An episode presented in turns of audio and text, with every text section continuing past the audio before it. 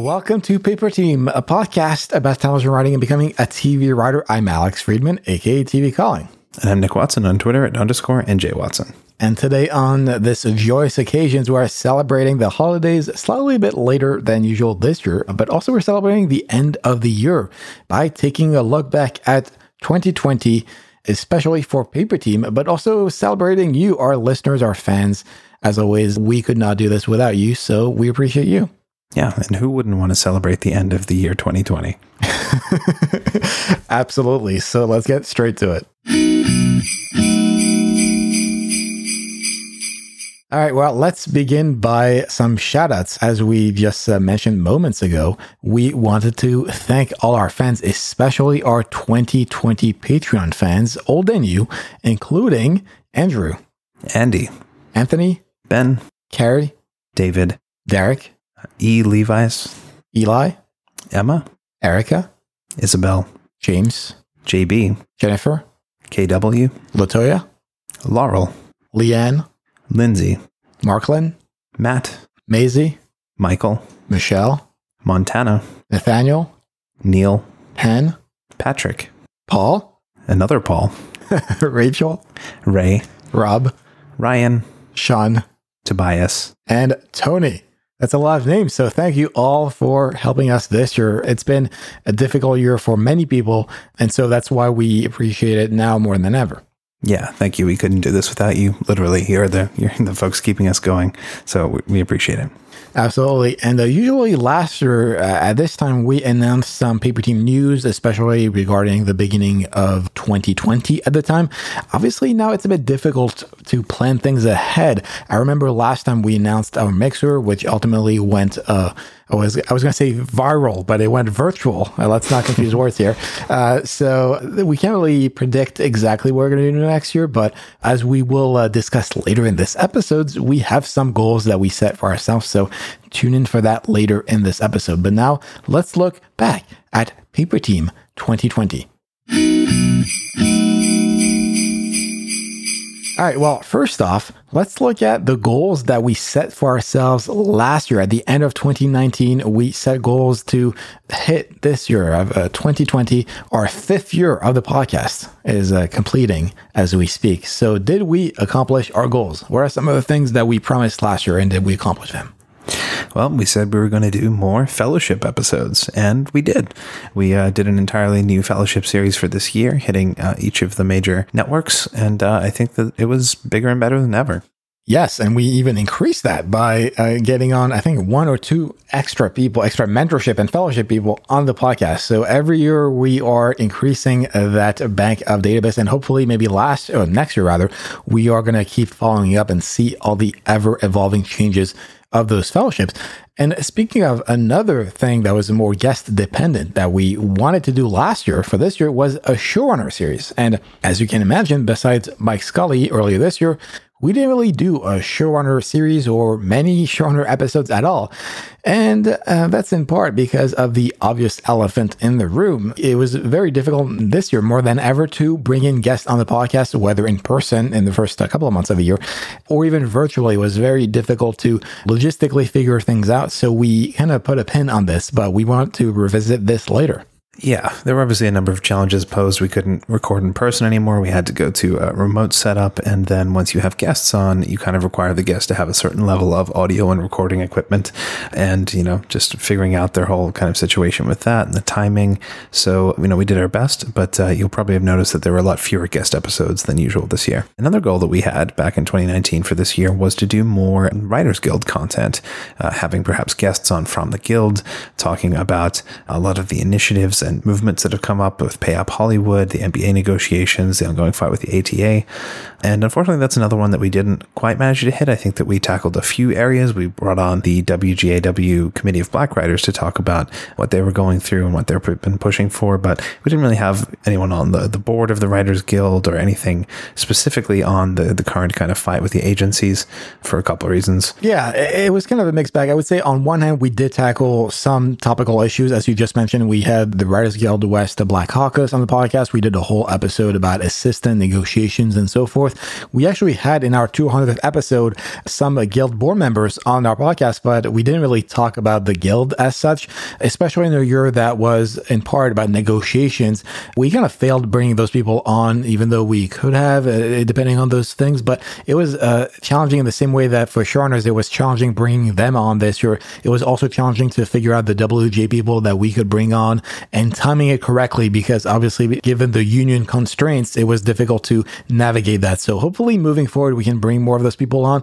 Uh, it's an ongoing conversation. It's not a one and done thing, obviously. Uh, again, it's much more about focusing on the different issues as opposed to just the guild at large. So targeting those things is important. And in addition to the ATA fight, in addition to Pay Up Hollywood and the assistant angle, this year introduced another a huge topic with COVID and remote work and all those things that we did talk about this year a lot. So sort of three major uh, industry changes almost that we needed to discuss, and we discussed some of those.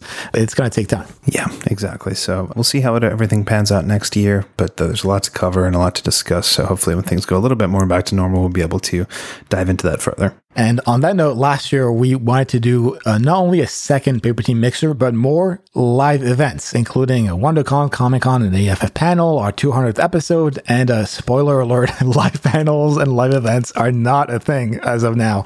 But we did hit a lot of those things, albeit virtually. We did do our virtual Paper Team Mixer. It was the very first virtual mixer that we did. It was a success, and obviously, very recently we did our live stream 200th episode event, which was a huge success. It was three and a half hours long, and it was logistically something that I don't believe could have even happened if we had done a live thing. Yeah, exactly. I think in the same way that you get presented with obstacles, you get presented with opportunities. And I think that we really made the most of our circumstances and our situation and turned it into something that was uh, pretty amazing. So we hope you all enjoyed that.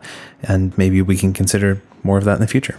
Exactly. And uh, another thing that we discussed that we wanted to do last year was a second mentorship because uh, Paul's mentorship abruptly ended.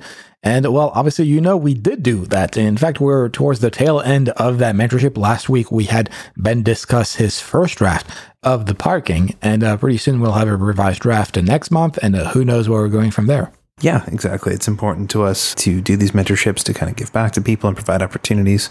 So it's been a really fun process. And it seems the feedback we've gotten from our listeners is that it's actually really helpful. You know, one of my concerns was that perhaps it would be too specific to one person or their script and no one else would really care about it. But I think that there's been a lot of general lessons about writing and the writing process that people have been able to take out of that and uh, see the process kind of unfold in front of their eyes. Absolutely. And uh, did you want to lead us into our final goals from last year? Yeah, uh, our last goal was to uh, turn out more Patreon content and be a little bit more active on our social media channels. I think we've done at least one of those.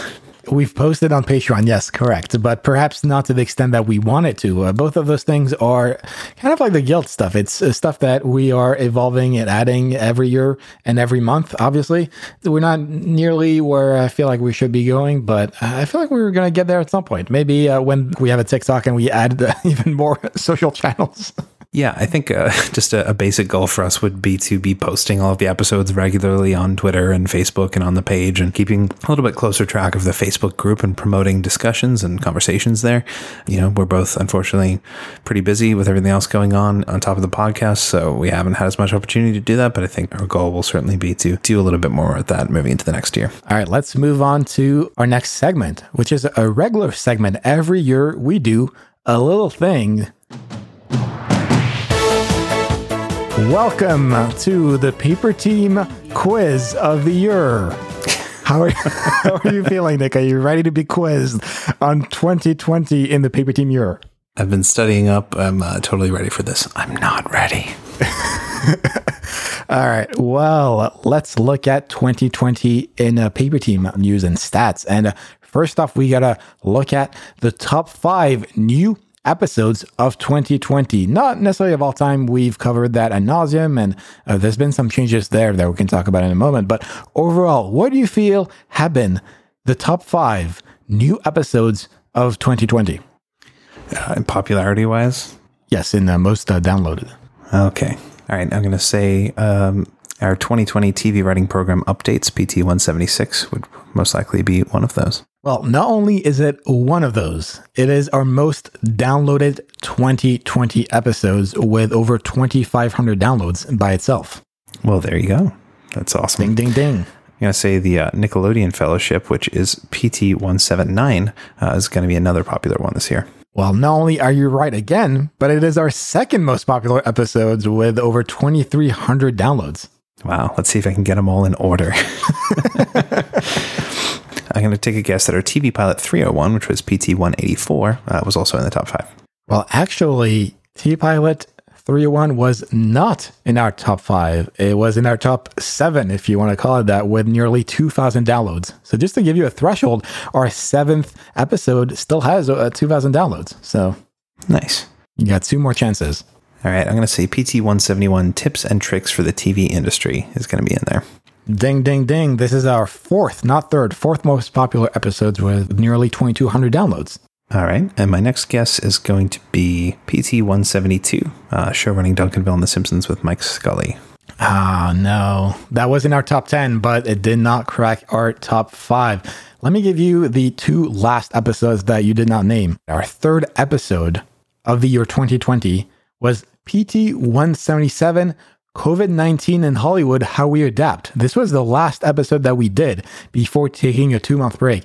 And this was our third most popular episode of the year. I'm pretty sure we can figure out why, but in part it was because we gave practical advice on how we are adapting. And this was right during the crisis, at the top of the crisis. So it wasn't months and months later of uh, adapting. It was really, this is how we're reacting, how we're going virtual in our different writers' rooms, and how we're figuring things out. And clearly, this was uh, advice that people found valuable in those times. Yeah, I can see why people would uh, want to figure that out, especially with all the uncertainty that was going on. So that's cool. And uh, fifth, and certainly not least, PT 165. Tell us about yourself crafting the personal pitch. This was the very first episode of 2020 and it made our top five of the year with uh, nearly 2,100 downloads. So we can see how even our five episodes cover a wide gamut of uh, content. Yeah, that's awesome. That was actually going to be another one of my choices. I figured that might be a, a, popular one with people. So great to know what people were responding to this year. Well, in addition to different episodes being popular this year than last year, we also had a bit of changes in terms of who our listenership is or comes from around the world in terms of popularity. Now, obviously, as we've discussed ad nauseum, the first country that listens to the most is obviously the US. Second is the UK. Third is Canada. Fourth is Australia. But what is fifth? Hmm. I'm going to say Brazil. No, Brazil, uh, which was mentioned last year, actually, is not our fifth, and it's not even in our top 10. Uh, uh, I'll just give you the other one. Six is New Zealand, seventh is Israel, eight is Germany, ninth is Ireland, but fifth is India. India is one of our most listened to locations in the world. That's awesome. Um, welcome to all of our listeners from India. Hope you are uh, enjoying the show.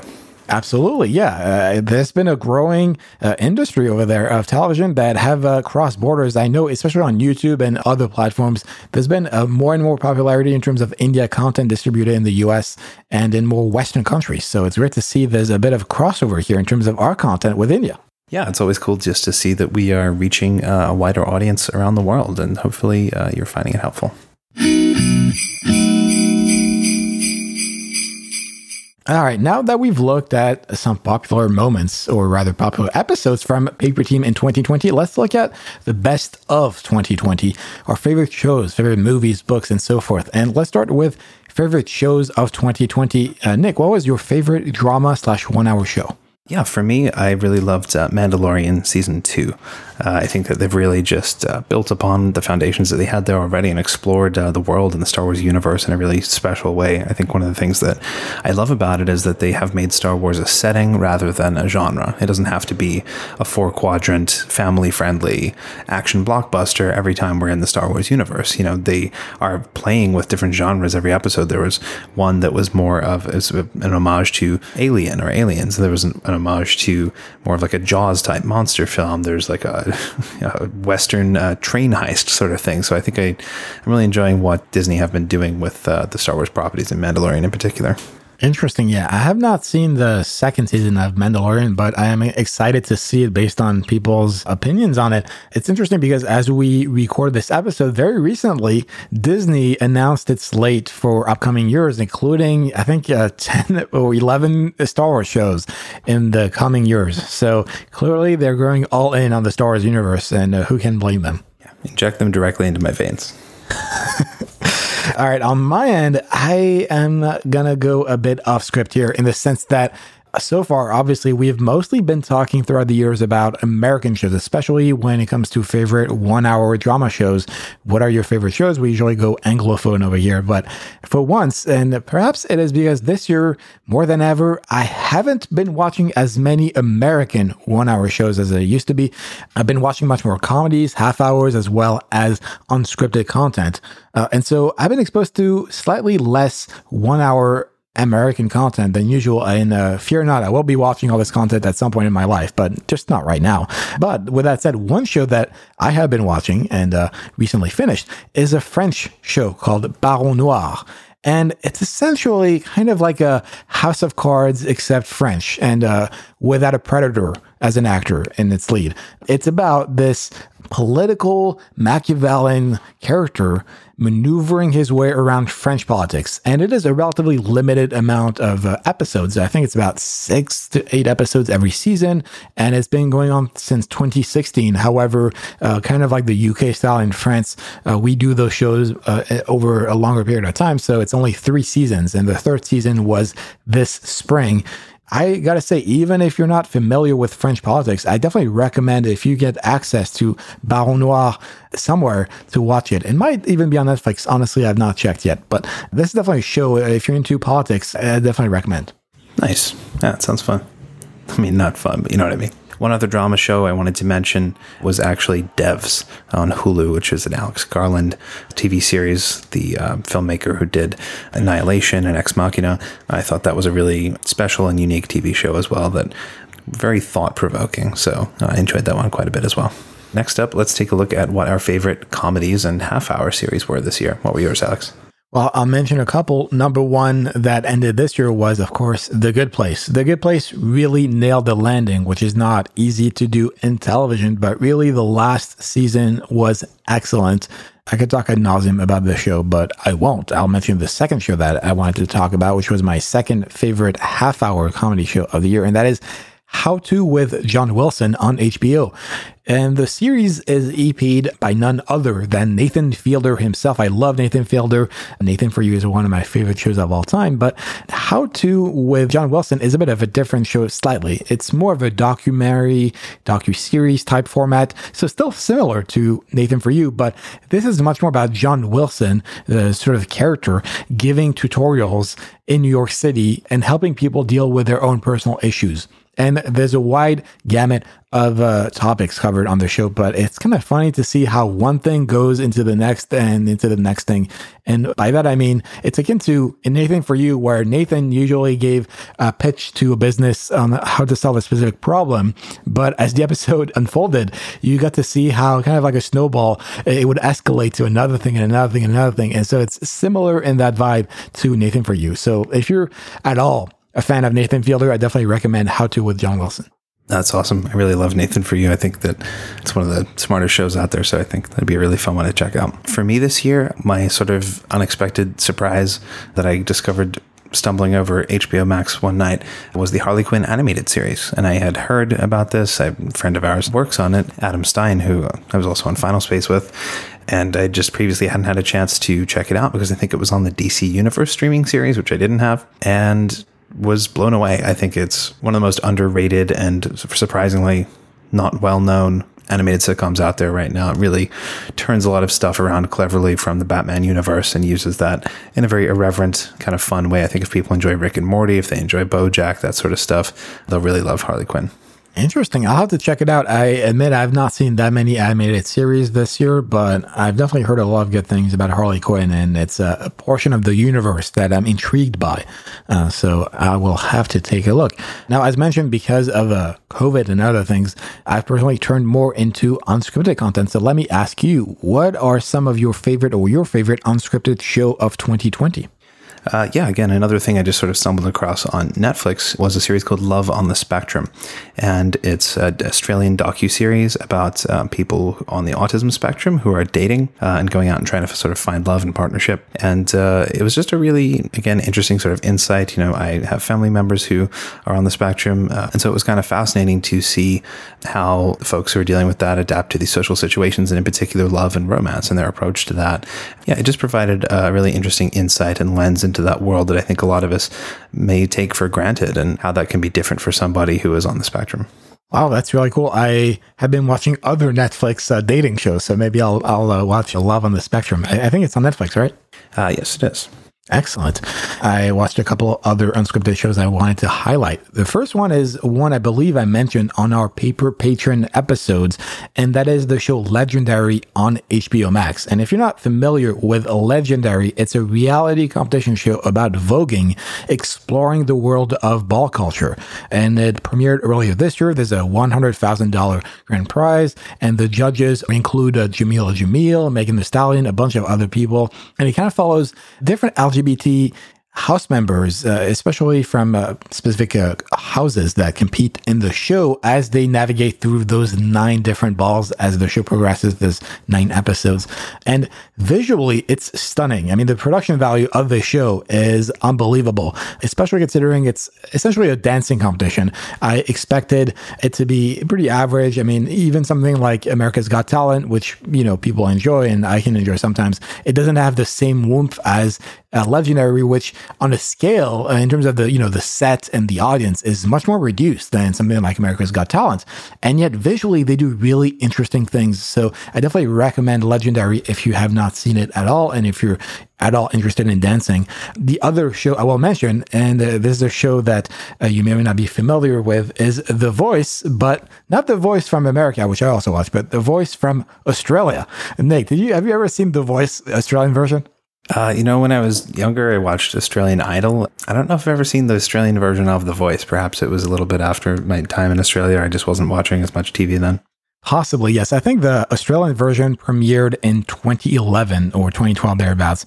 You should be familiar, and I know we texted about this at some point, but this season, there were a few challenges because of COVID, but the judges were pretty excellent. You had Boy George, Kelly Rowland, and two people I did not know before watching The Voice Australia, but you are familiar with. One is Guy Sebastian, who you told me is the winner of the first season of Australian Idol. Uh huh. That's right. And uh, the other person is Delta Goodrem, who is, I guess, an icon in Australia. I did not know who this person is, but after watching the show, I'm in love because this person knows everything. Like she can play every single instrument. It's incredible.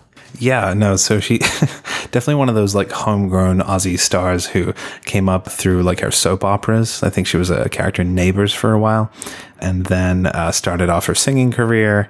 And uh, yeah, was sort of a very popular uh, in Australia, and I guess maybe hasn't quite broken out from there, from what I know. But certainly one of those people who a lot of Australians will will know. Wow. Well, I definitely recommend The Voice Australia. Now, the reason why I picked The Voice Australia instead of The Voice uh, US or UK or even France, uh, all of whom I watch, is because I feel like the judges on The Voice Australia, and, and I'm not sure if it's like an Australian thing or Australian TV thing or something like that, but the judges on The Voice Australia are much more honest than the judges on other versions of The Voice. And what I mean by that is that they actually say when a performance isn't great, even uh, to their own people, and not in a sort of like a Simon Cowell debasing way, but much more in a constructive criticism way of saying, well, I mean, in rehearsals, you were much better in these performances or this area and that area, and here I didn't feel like you pull your weight or something like that, where it's much more by the performance in the moment, and uh, in a way that a lot of the other voice judges generally are much more performative, where it's like, good job, good job, clap, clap, as opposed to doing their jobs as coaches and helping their talent. Yeah, I, I, suspect that that's sort of partly Australian culture. I think people are just generally a little bit more honest, a little less, uh, a little less pretense. I like to think that you know we're just better people. No. All right. Well, uh, let's clip that and uh, and use this as our intro for Paper Team. All right. Uh, next topic is our favorite episodes of the year. Nick, what was your favorite one hour episode of 2020? I mean, I didn't watch a whole ton of drama in 2020. I think there was enough drama going on in the world, but uh, there were a couple of shows that I really enjoyed. I'm a big genre guy, so didn't tend to watch a lot of sci-fi and supernatural and fantasy kind of shows. And uh, one of the ones that I've been enjoying a lot is The Boys, uh, which is sort of a superhero TV show, but also very satirical, very kind of um, you know commentary on society, especially the current state of America. So uh, one of the episodes that I really liked out of this season, season two, was What I Know, uh, season two, episode eight. And uh, I won't spoil it for anyone. I know that you haven't quite caught up yet, Alex, but this is an episode where there's a big showdown, a lot of stuff goes down, and it's uh, it's very intense. So you can look forward to that. I do, yeah. Much like Mando season two, I only have seen the first season, so this is in my long list of shows to catch up. At. Maybe in 2025, who knows that at some point. Uh, I will mention for me, uh, similar to you, uh, like I mentioned before, I haven't seen that many one hour shows and even the ones I've seen aren't like the they weren't as compelling as I thought they would be in terms of episodes and so forth. But that said, I will mention a mini series. So I'm slightly cheating here, but it's still a one hour drama that is I know this much is true, which uh, was an HBO mini series earlier this year with Mark Ruffalo playing twins. And it was a very dramatic show based on the novel of the same name about one twin suffering from schizophrenia as opposed to the other one who thinks he has his uh, stuff together but actually doesn't at all and is probably worse than you know the other brothers. So it's sort of this weird dynamic between the two and uh, the family secrets that bind them together or pull them apart. And this uh, drama miniseries I didn't feel quite stuck the landing, but the first episode of the show, the premiere episode, was really compelling. So if you are at all into family drama and a period piece, because this takes place in the 90s, uh, early 90s, so I guess it is a period piece now. the 90s are period piece, guys. In that case, I definitely recommend I Know This Much Is True. Yeah, it's one of those ones I've heard people talking about and haven't had a chance to check out. So I'll have to take a look at the very least at the first episode. All right, what about our favorite comedy and half hour episodes from this year? Well, I've got a couple. The first one is not going to be a huge surprise. It's the series finale of The Good Place. The series finale of The Good Place, as I mentioned, much like its last season, really stuck the landing. I really thought this was evocative in many ways, I think, of Six Feet Under. And I say this with meaning. Six Feet Under, the series finale of that show to me is one of, if not the greatest series finale of all time. And I think the writers of The Good Place took inspiration from that show uh, in many ways, but in that episode, they really took inspiration in an emotional way. They really stuck the landing in such a way that it made you cry. It made you feel for all those characters, for what was happening, what was unfolding, but also while being logical in the way it finished, it was also emotionally cathartic. It was also logical in a way that a lot of series finales, you know, they try to do a big surprise or a big shock, or conversely, they're a bit too predictable and not super compelling. And it's kind of going through the motions. But this episode, I really thought delivered. Yeah, no, this was almost one of my ones as well. It's so hard to nail a good uh, series finale and have people satisfied. You know, the amount of ones that people have kind of complained about, you can think about in recent memory. But uh, this one, this one managed it. It did it, and yeah, it was a cathartic experience for people who had stuck with this show that kind of you know grew on you and became something more than you perhaps imagined it would first be, and uh, really paid off in the end. So uh, well done to you, Mike Schur. Uh, for me, my favorite episodes this year of comedy were uh, firstly The View from Halfway Down, which was Bojack Horseman season six, episode 15. It was nominated for an Emmy. It also happened to be written by Alison Tafel, a guest on our podcast and friend of ours. And it was just a really interesting, amazing kind of episode. It felt like a stage play taking place uh, in the same way that, you know, Free Churro, I think, was so good at in the previous seasons and uh, was really kind of moving and compelling and just a different experience. It was funny, but also sad and tragic and meaningful, and uh, really kind of hit home. So I think that was uh, an incredible one for me. Excellent. I will also mention uh, another half hour, although it's not technically a half hour, I'm not quite sure. But uh, earlier this year, a lot of shows did revivals or online table reads and so forth. And one show that I've always loved is Happy Endings, the canceled ABC show. And at long last, they had a little reunion episode where they read scripted material over YouTube uh, with the entire cast. And this event was organized to raise money for, uh, I believe it was Color of Change and the World uh, Central Kitchen. But that episode, even though it was a scripted Zoom, uh, I guess a Zoom call in a way, um, it was really compelling and delivered on the jokes in such a way that other Zoom type episodes did not for me.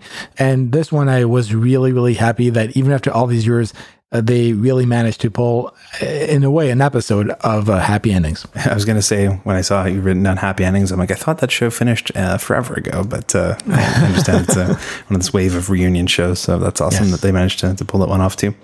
The second episode I wanted to mention, uh, a little bit more lighthearted and fun, was the episode On the Run from What We Do in the Shadows, which people may know for Jackie Daytona. Do you watch the series, Alex? I do not know. Oh, okay.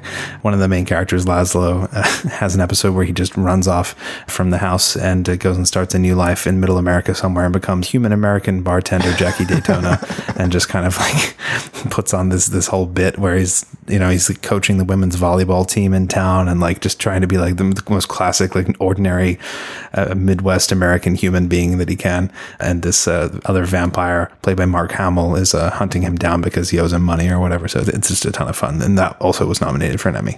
Excellent. I really need to start watching the show. I hear so many great things, and uh, I love the movie, so it must be amazing. It's definitely worth it.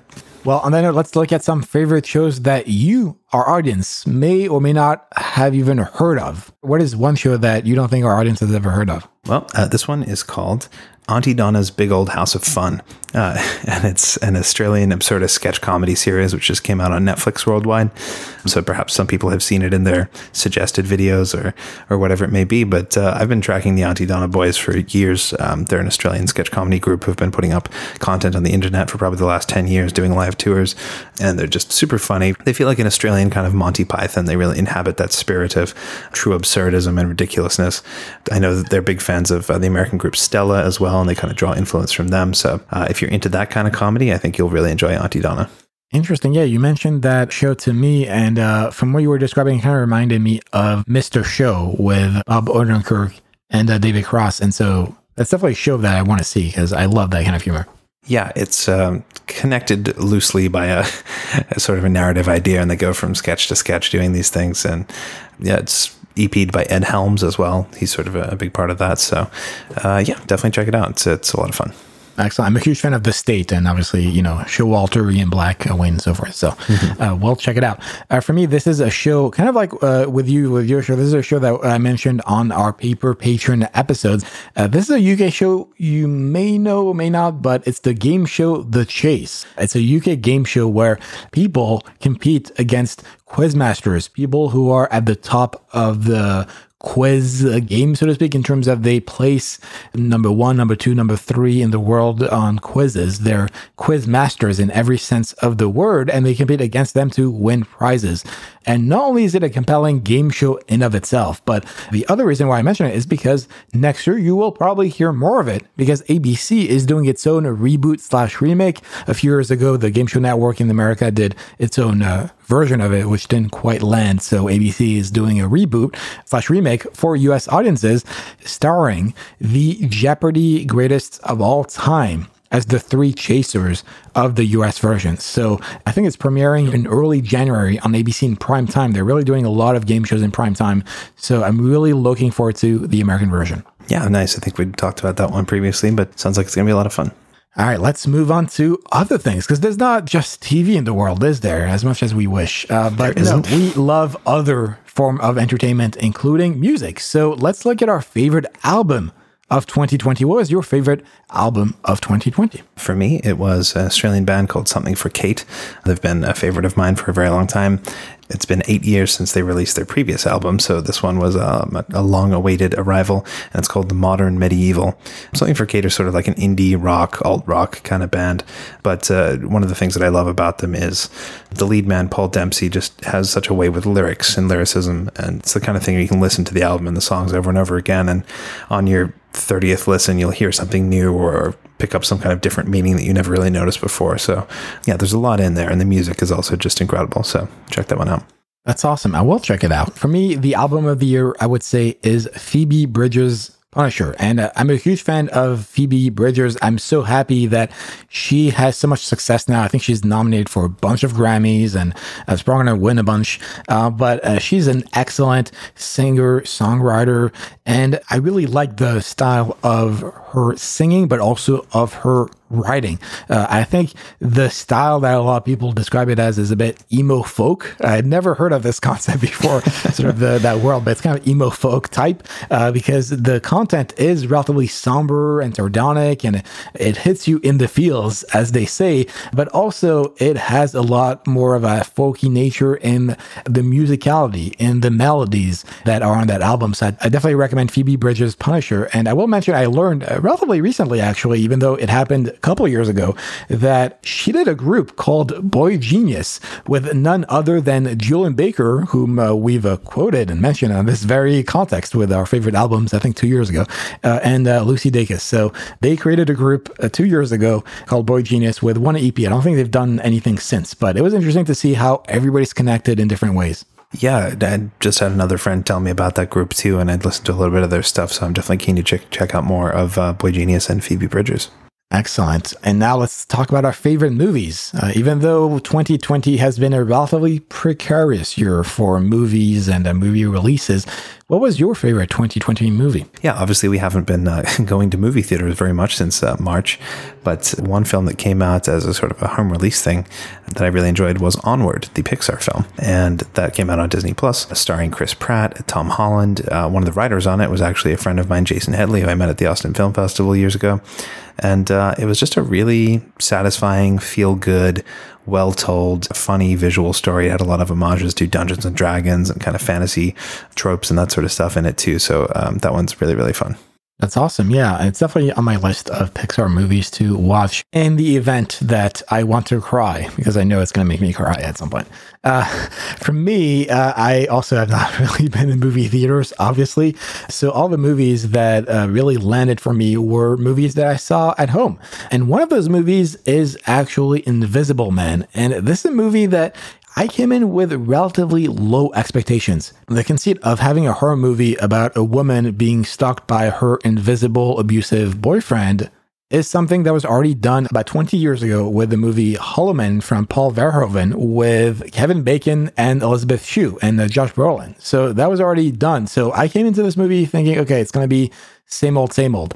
Uh, but no, it's actually much more of a, like not only a contemporary take, but visually, I thought it was incredible. It kind of reminded me a lot of Haunting of Hill House and a lot of Mike Flanagan's work, uh, notably uh, his movie Gerald's Game, where uh, the director controls what you see. So the way they pan very deliberately, hiding and showing information visually is very compelling, especially in a horror setting, in a horror environment. And you're always on the edge of your seat wondering, is the invisible man in the frame? Are they not? Is something going to move? Is something going to happen? Uh, it's very, very effective. And uh, I really, really enjoyed Invisible Man. Yeah, that's actually a movie by Australian filmmaker Leigh Whannell, who was uh, one of the creators of Saw along with James Wan. And uh, yeah, I got to go see that at a screening uh, in Australians in Film at the top of the year before everything closed down. And uh, the director and the producer were there answering kind of questions about the whole film. And I was, again, yeah, very, very pleasantly surprised by the film and how well executed it was, even down to the sound design and the way that they kind of uh, played with that was, was really clever because so often you're looking at a, an empty frame and wondering what's going on. The sound is so important. But yeah, it was a I think a film a lot of people might have missed, but uh, should definitely go check out. Absolutely, and I will also mention that without spoiling things, there's one scene in a restaurant, in particular around the I think the middle of the movie or something, uh, that I will say I will go on the record is one of my favorite scene in any movie of all time, and I've seen a lot of movies and a lot of shows. The way that scene in particular was executed was just excellent. So just for that scene alone, I definitely recommend watching Invisible Man. Absolutely.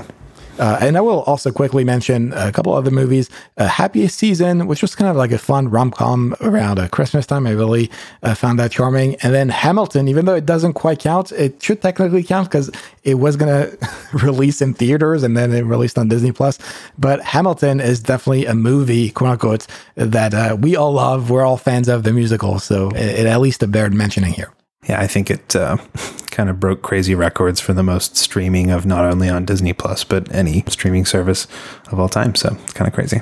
How about um, those things that are made of paper with uh, printed ink on them?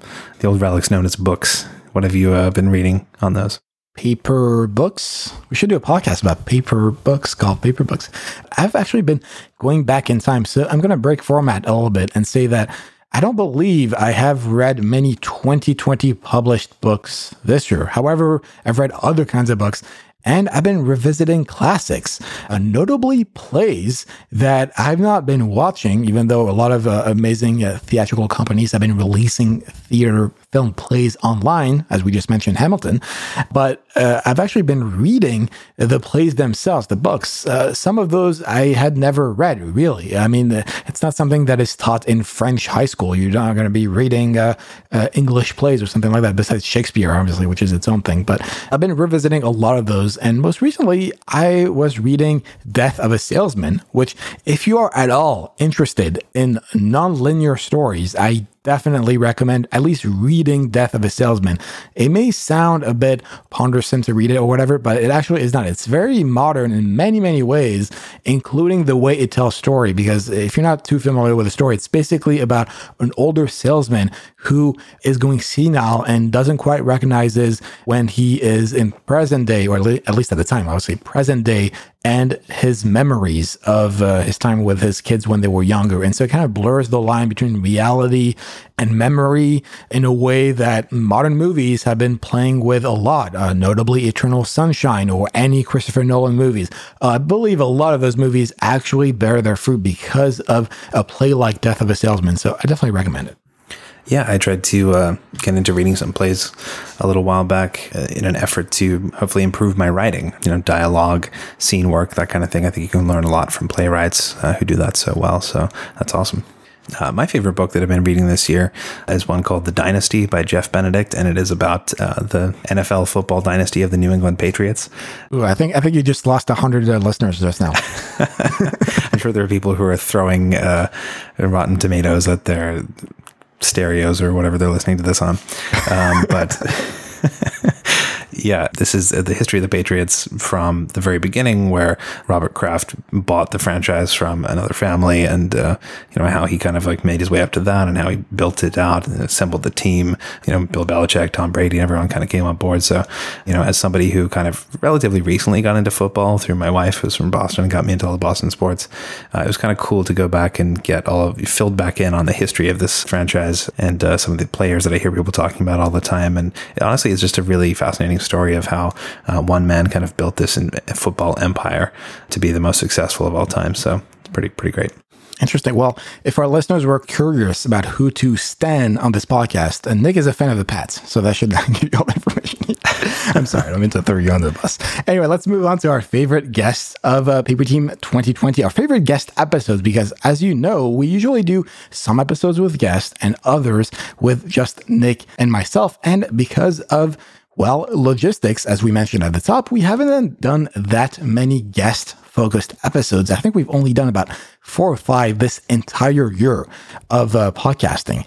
And uh, let's mention some of our own favorites. The first one that I believe is both of our favorite, and it's going to mention, it's kind of a cop out, to be honest, but we both love, obviously, the 200th episode, which might hold the record for most amount of guests in one episode of Paper Team. yeah. No, obviously that was a relatively recent one, but yeah, it's uh, three and a half hours of jam packed fun conversation and TV writing wisdom uh, from some of our favorite people that we know and that we've had on over the years. So uh, it's pretty hard to go past that for a favorite episode. That said, if I had to choose a runner up to that out of my favorite episodes this year, I really did enjoy PT 173 with Mike Scully. As you could probably tell from me, assuming it would be in the top five. But uh, Mike was such a great guest, uh, gave a lot of really fascinating insight into working show running The Simpsons, now show running Duncanville. Just one of those kind of uh, classic comedy titans who uh, you can learn a lot from. Excellent. I did love that episode as well. Mike is so open about his process. Obviously, we had him back just now or recently in our 200th episode. He's such an open book about everything. And, uh, a very funny guy, obviously, given his job. So, not really surprising at all. For me, I will also mention PT 181, which was our episode where we invited the chairs of the Writers Guild West Committee of Black Writers, which include Michelle Moore, Hilliard Guess, and Bianca Sams. Obviously, Hilliard has been on this podcast a lot. In fact, I believe with the 200th episode, he became our most guested person on the podcast, at least four or five times in different episodes. But that episode was really fascinating because it was a true in depth conversation and discussion about systematic racism and injustices in the entertainment industry towards black writers, but also representation in and out of the writers' rooms and practical ways of being part of the solution. So I really feel like it was a very interesting conversation that I'm very glad we were able to put forth and bring to the attention of our listeners. Yeah, likewise. I think it was one of our most important episodes of the year. So uh, if you didn't catch it, you should definitely head back and take a look. All right, but we also did a lot of more traditional paper team episodes this year because of uh, things. So, what are some of your own favorite quote unquote traditional paper team episodes. For me this year, I really liked PT 171 tips and tricks for the TV industry. I think any of those episodes where we really just kind of distill it down into really nice bite sized pieces and reminders for those who perhaps already knew some of that stuff. It's always a really great check in or kind of first um, introduction to a lot of these ideas that you can then go and explore further in our other episodes, like our um, Pilot 101, 201, 301, uh, all of that kind of stuff. So, yeah, always a fan of those. Absolutely. On that note, I do really like this is again a slightly more recent episode, but PT 196 in terms of practical advice on how to give script notes. This is something that interestingly has come up often enough on this very podcast. Multiple people have said to us, "Oh, why do you give such succinct and uh, amazing notes, etc., etc.?" And we're like, "Well, thankfully, we just did a whole episode just about that, so uh, you can check that out at PT 196." Yeah, another one I really enjoyed was PT 184, which was our TV pilot 301. And this one came about because I'd sort of been reading a lot of different scripts and talking to a lot of writer friends. And one of the things that kept coming up was, you know, the scope of your story. Where are you starting this story? You know, I had sent out this tweet about how most pilots would be better if you took whatever happened at the beginning of the kind of third act break, if you have three acts in your script, and then just started from there. Because a lot of the time people just spend all this time building things up. Then finally, the inciting incident actually happens around there, and we don't even get to see it, any of it play out. And like, tune in next week. So, anyway, I think this is a really good episode to kind of get into where you should start your story and stop your story in a pilot. Absolutely. That uh, episode was just excellent and a, a, real nice continuation to our PT 101 and 201 episodes. I will mention on the line between business and craft, PT 182, which was a little bit of a debate about comparing TV staffing versus TV selling, which is even more prevalent now more than ever, we kind of weighed in on where we fell and uh, in, in a way that made it seem like it is kind of a false dichotomy. You should not necessarily prioritize one over the other. It's it kind of goes into uh, the appeal and advantages of either one in this episode. So if you are at all interested in either TV staffing or TV selling, which let's be honest is 100% of our user base, uh, you should definitely take a listen to PT 182. Another one that I liked this year was PT 195 10 Myths About TV Writing. This was sort of part one of two of a series. But again, you know, those classic BuzzFeed bullet point lists of 10 things that you, number you won't believe number three. But, uh, you know, obviously that's a little bit of a, um, marketing ploy, I suppose. But uh, again, I think it just really helps to break it down into here are the 10 most common questions that we get all the time about writing or things that people believe that just aren't true and uh, attempting to dispel those so that people can kind of take to their career in a very thoughtful, mindful way uh, without kind of buying into the misinformation that's out there. And to go along with that, the second part of that episode was PT 197 10 myths about the TV business, sort of the companion piece to that, where we looked at more of the business side of things, networking, breaking in, getting an agent manager, all that sort of thing, too. I think that's honestly, there are probably more myths about that side of it than there even are about the craft of TV writing. So that was another important thing that we wanted to address to our listeners. Absolutely. We also did earlier that year PT 171, which was more tips and tricks about the TV industry. So I definitely concur with Nick that those are all important, practical episodes. On the more slightly discussion theoretical side, uh, there's a couple episodes that I want to highlight. One is PT 186, which was less TV, less opportunity. And that was a whole episode where we discussed the current trend, not only of diminishing episode orders, but also shorter seasons, shorter and the smaller writers' rooms, less and fewer opportunities for emerging writers and other kind of worrying consequences for television writing in the near future. And this was kind of in response to a lot of conversations that were happening on Twitter and, and articles, but also a tandem episode in a way to a one we did last year, PT 125, where we discussed the evolution of access and TV writing incubators. So it was kind of a natural evolution of that conversation into this episode that perhaps it is slightly less of a sort of a practical advice of it all, but is an important conversation that we had and will continue to have about the state of this business.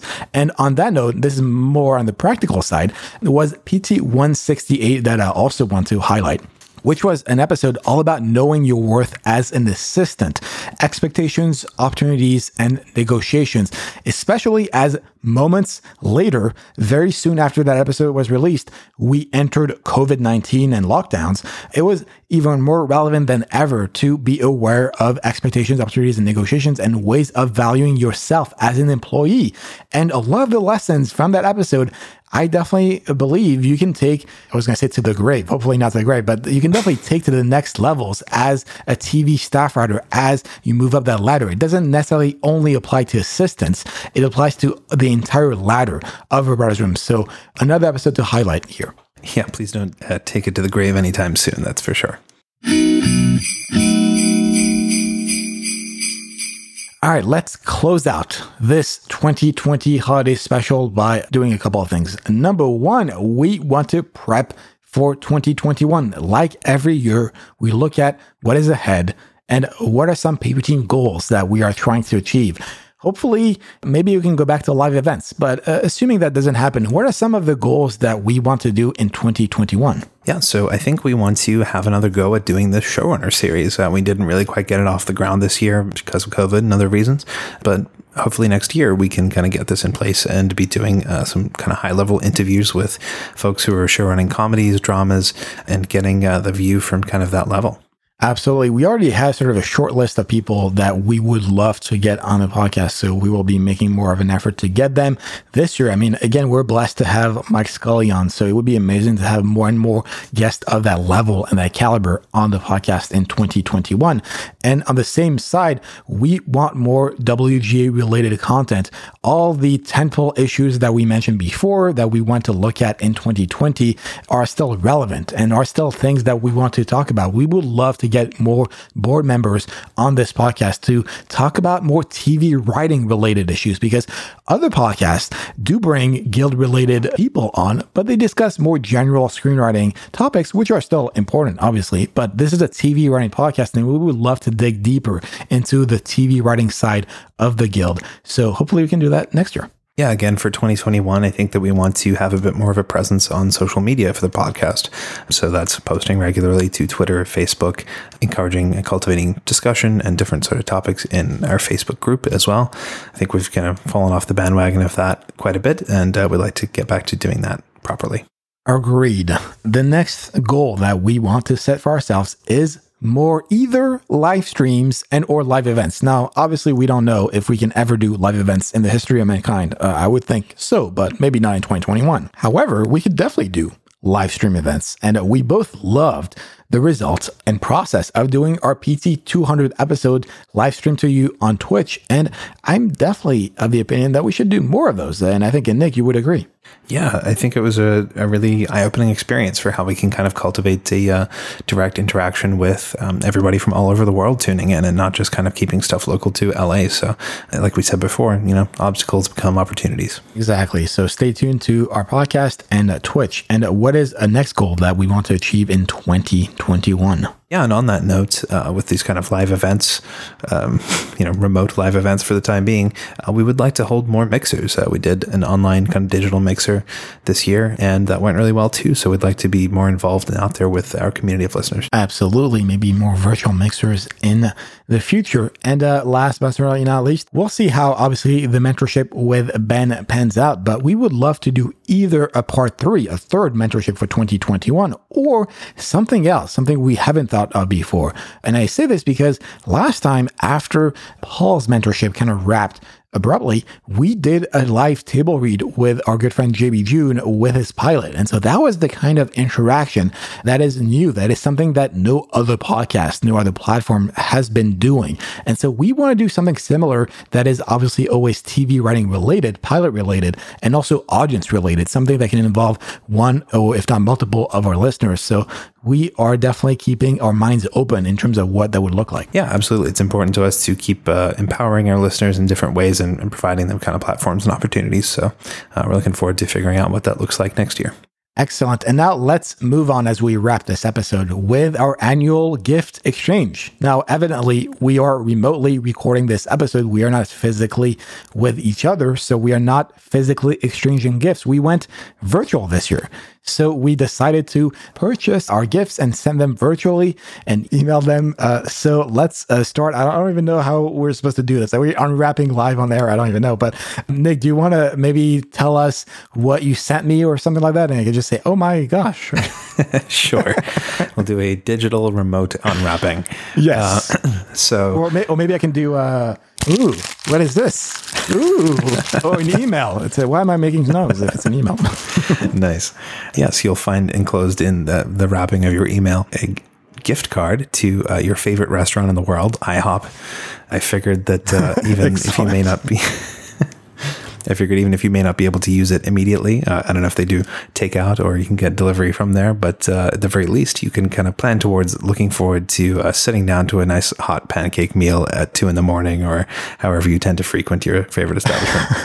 I absolutely love this. In fact, I can tell you that they do pickup and they also do curbside quote unquote delivery you'll pickup. Uh, and I know this because I've done this during the pandemic. So you know me well. I have done IHOP at uh, whatever hour of the night.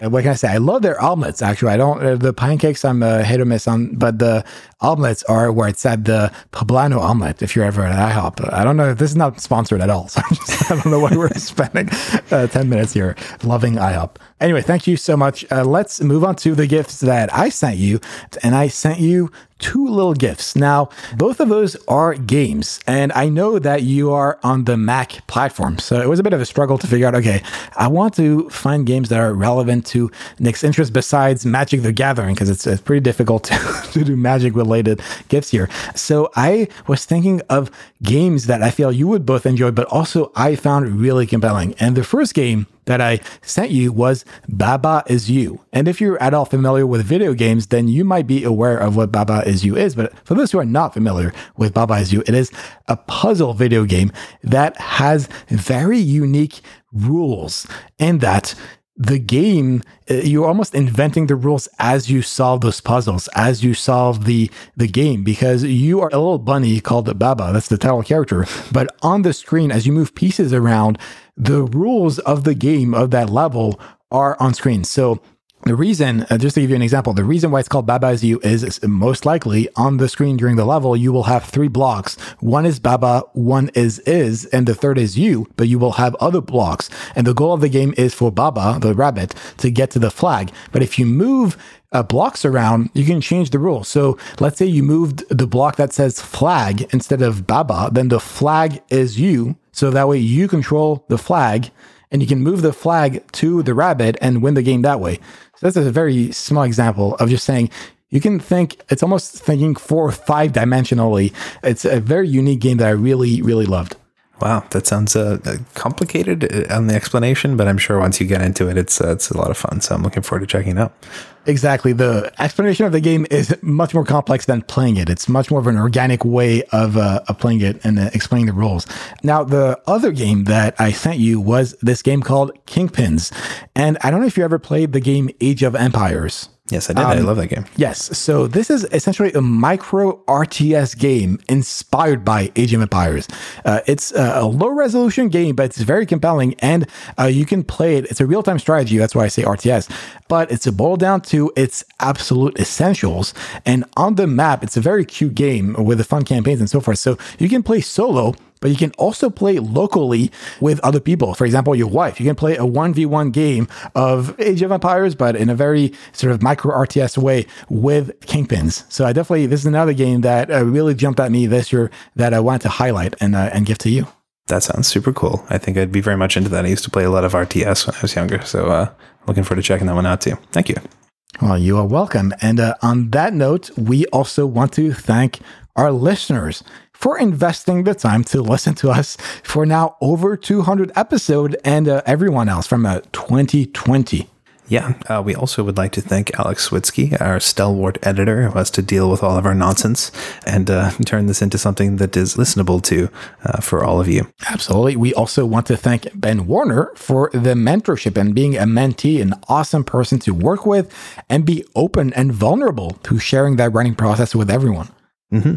And uh, we'd also like to thank all of our other guests this year. We've had an incredible array of folks on here and people who have uh, gone to great lengths to uh, be guests remotely and figure all of the, the technical issues out uh, in these trying times. So we really, really appreciate them as always. Absolutely. And uh, last but certainly not least, we, as always, want to thank you our listeners for investing your time and your energy, as well as our Patreon supporters for investing their money literally in the podcast, in their craft with us through this podcast, through 200 and now two episodes of this podcast, four and a half years of Paper Team. Yeah, we say it every time, but we, we literally could not do this without you. It's the reason that we get on here and talk about TV writing stuff is to, to help folks out and to uh, encourage and cultivate this community of our paper team listeners. So thanks for being a part of it. And on that note, don't forget, as we just mentioned, that we are on Patreon. So if you enjoyed this episode as well as all the other ones we've done this year, please consider supporting Paper Team via our Patreon page at paperteam.co slash Patreon. That's P-A-T-R-E-O-N. You will get exclusive content, opportunities, merch, and we can keep producing an amazing show for you every week and every year. Yeah, so thanks to our listeners for taking the time to tune in and to all of our guests from the year, as we said. You can get all the show notes for this episode at paperteam.co slash 202. It feels so weird to be in the 200s now. Uh, but also, I'm on Twitter at TV Calling. I'm at underscore NJ Watson. If you have any thoughts, feedback, questions for this podcast, you can always send them to ask at paperteam.co. And what are we doing next week? Well, next week we will take a break from the new year, but we'll be back again on Monday, January 11th with an episode all about work life balance in the TV industry. Absolutely. We are going to start the year right. So we will see you on Monday, January 11th. Have a happy holidays and a great new year.